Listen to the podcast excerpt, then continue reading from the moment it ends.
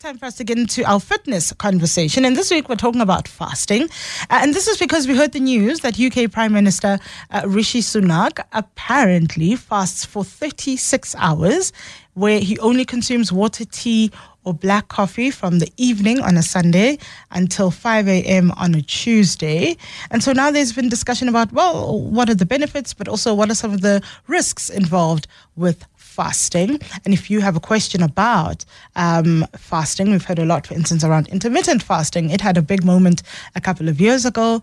Uh, we are joined by dietitian at Nutritional Solutions, Raffaella Braga, joining us this morning. Raffaella, very good morning to you. Welcome to Weekend Breakfast. Good morning to you as well. How are you doing? Very well, thank you, Raffaella. So, we are hearing news that the UK Prime Minister uh, seems to take quite a, a, big fast. Often, even with intermittent fasting, people fast for a few hours, uh, maybe from morning to evening or um, uh, from night until the morning. Here, he seems to be taking quite a, a bit of a bigger um, stab at it and fasting essentially for a day and a half.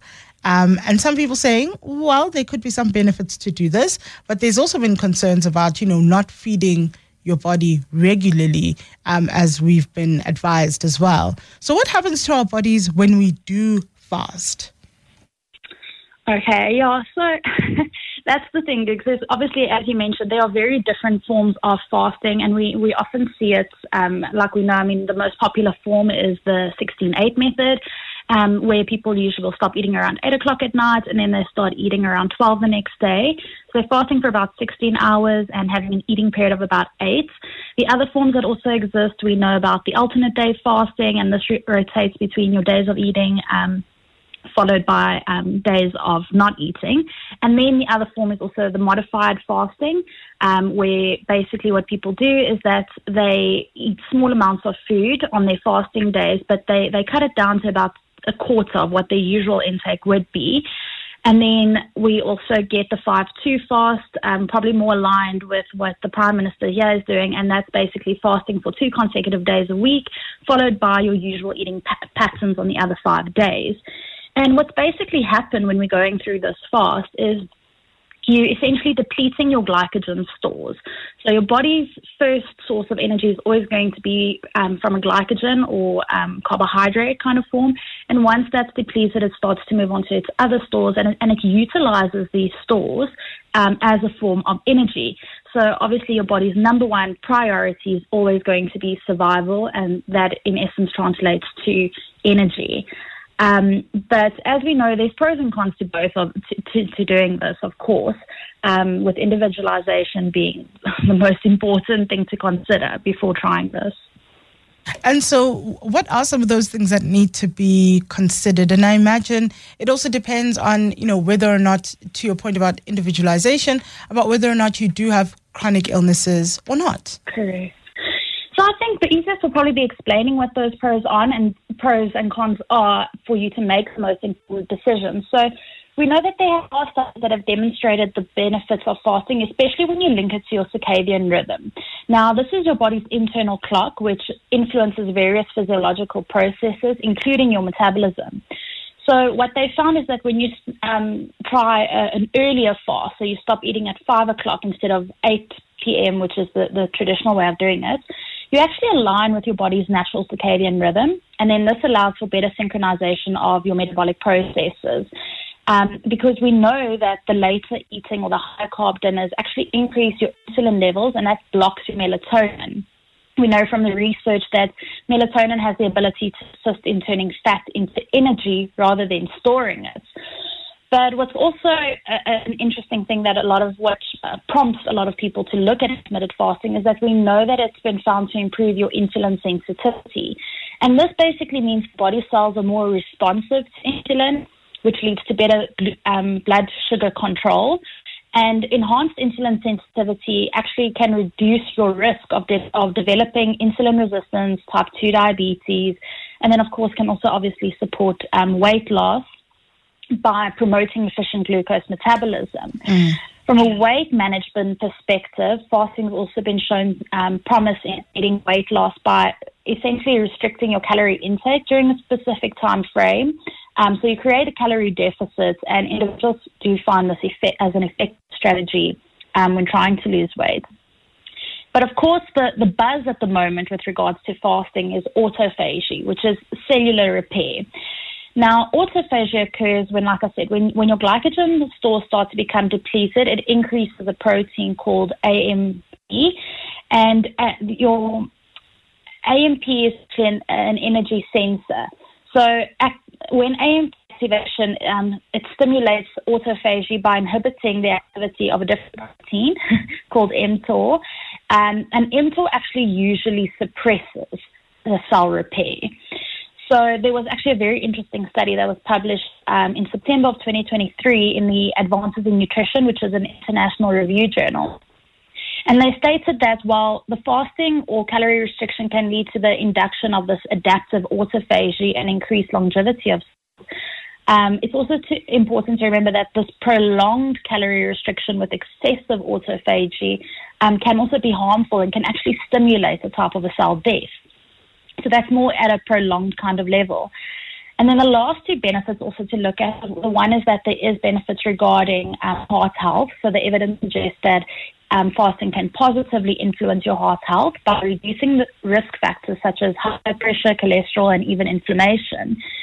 And then on with regards to brain health, it's actually been found to increase the production of a protein called brain-derived neurotrophic factor or BDNF. And this is an, a protein that's quite important for cognitive function.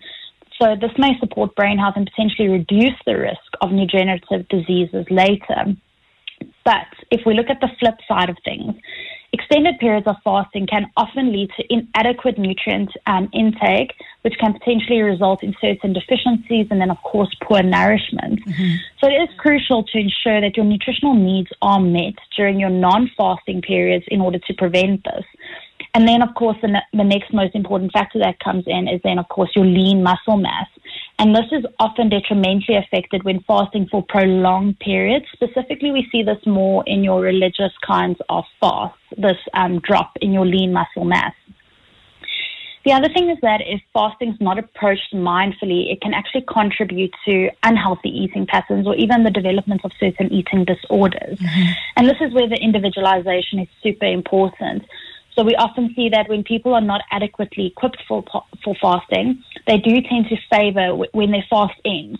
They favor more energy dense, nutrient poor kind of options um, in the eating periods. And then this, of course, is counterintuitive to the whole process. So it's essential to strike that balance um, to foster that healthy relationship. And if you're an athlete or um, um people who have quite high perform, where their performance is quite vital, um, they can experience reduced energy levels, um, impaired physical or cognitive performances during these fasting periods. Mm-hmm. So anyone who's an athlete or has a physically demanding job should also consider um, the potential impact that the fasting would have on their performance.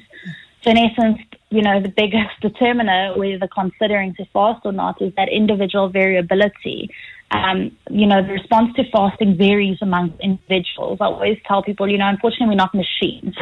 There's all the textbooks and everything that says this is what you should do, and the theory says it's like this, but mm-hmm. people are still people, and and that goes back to that whole the fasting and how it affects your body um, varies among individuals. So I've seen people who fast, and when they break their fast, it's fine. They just carry on as normal. And other people who, when they break their fast, they are so starving they'll just eat whatever and however much of it. Um, and that's, of course, going to, like I said earlier, it's going to be counterintuitive, and that's actually going to have a more negative effect um, on the body. So what works well for one person is not always suitable for another. So, like I said, consider those. You know, what are your health conditions? What are your mm-hmm. preferences? How does your lifestyle look? You know, where are your stress levels? How's your sleep? What are your goals? All of those things are going to influence your decision. Yeah. And uh, what is the, we often hear, or we've been hearing increasingly over the last couple of years about this idea of your, um, your weight set point. Um, and that, you know, losing a lot of weight, um, particularly very quickly, um, may make it difficult to then um, lose weight again uh, say if you put it on because your body then shifts its set point, the point at which your body feels as if yes. this is where I need to be to make sure that my that I am okay, my needs are being met.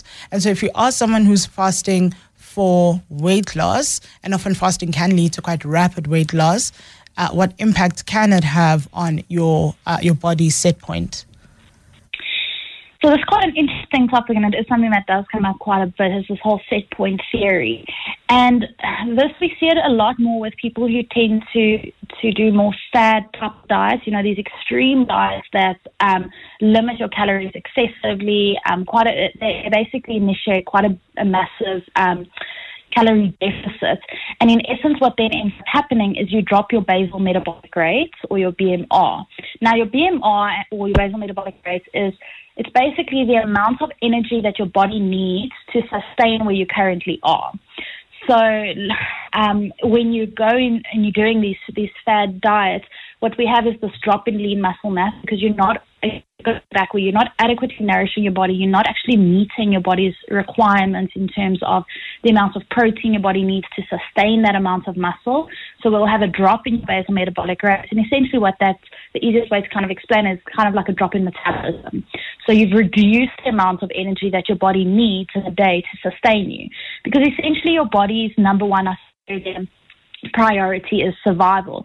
So when you stop, when you push yourself into such a, a deficit, so this is something that, that we more see in fad diets. It's not really when we see a, a, a sustainable kind of lifestyle change. We don't really see this um, theory um, cutting too much.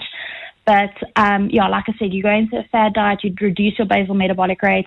The body now thinks, okay, well, you know, Googs is only feeding me such a limited amount of um, energy in a day. So I need to stop the more vital function so that I, I know I'm only getting that set amount and I've got to try and fit my, my metabolism and get everything I need to sustain this body within that amount of calories. Mm. And so it drops your basal metabolic rate. Um, and now your body needs less energy to, to get through the day, which is not a good because what we actually want is your body to utilize a lot of energy throughout the day because that means you get more by putting on weight instead of it being the other way around. Mm-hmm. We did receive a voice note on 0727021702 on this topic. Good morning. I just want to share my story of fasting. I I am a Christian and I grew up fasting like for 21 days with just drinking water, uh, water really, sometimes juice, but mainly water. And I would also take peppermint because your breath becomes smelly a little bit but the strength really and the benefit was spiritual uh, and not physical. Uh, and I think I would still be doing it if the doctor didn't intervene because my I I have reflex now and because of reflex I can no longer fast but I would fast really just drinking water throughout for 21 days the strength I get from praying after 3 days really I don't feel so much uh, any hunger anymore until the last two days where my mind is starting to recondition that I'll be eating. So mentally you become strong and you don't eat and it's okay. Stella mm. from Tsakane. Thank you, Stelo. That's Stelo in Tsakane. And of course, uh, Raffaella, as Stelo was pointing out that for, for some people, uh, aside of the health uh, reasons, there are often overwhelmingly spiritual reasons that people uh, do fast for. Raffaella? sorry, Googs, we cut out there. Sorry about that. Yes, I was saying just the, the, the Stella raises a fantastic point that, of course, usually there are health and physical reasons that people would uh, embark on a fast, but sometimes, as he was saying, there are spiritual, religious reasons um, that people would embark on a fast as well. Correct. We see this a lot, quite a bit with, um, as you said, in, in, in, Christianity as well. Ramadan is also another one that we do see quite a bit where they do fast for these long periods. And I think that is, again, it's an important thing to, to consider. And we see it a lot with our patients. You know, if, if this is a religious thing, then we just got to work around it. And that's where we say get, get the good nourishment in when you can, you know, when you do have those periods to get it in. Um, you know, there, there's obviously definite benefits, and, and from a religious point of view as well, definitely a point of resilience um, that, that does kick in there. Raffaella, thank you so much for joining us this morning. It's been great having you on the show. Thanks so much. It was lovely being there. Have a great day. Thank you. You too. This is Raffaella Braga who joins us this morning uh, to talk to us about the effects of fasting on the body. She is from uh, Nutritional Solutions, where she is a dietitian.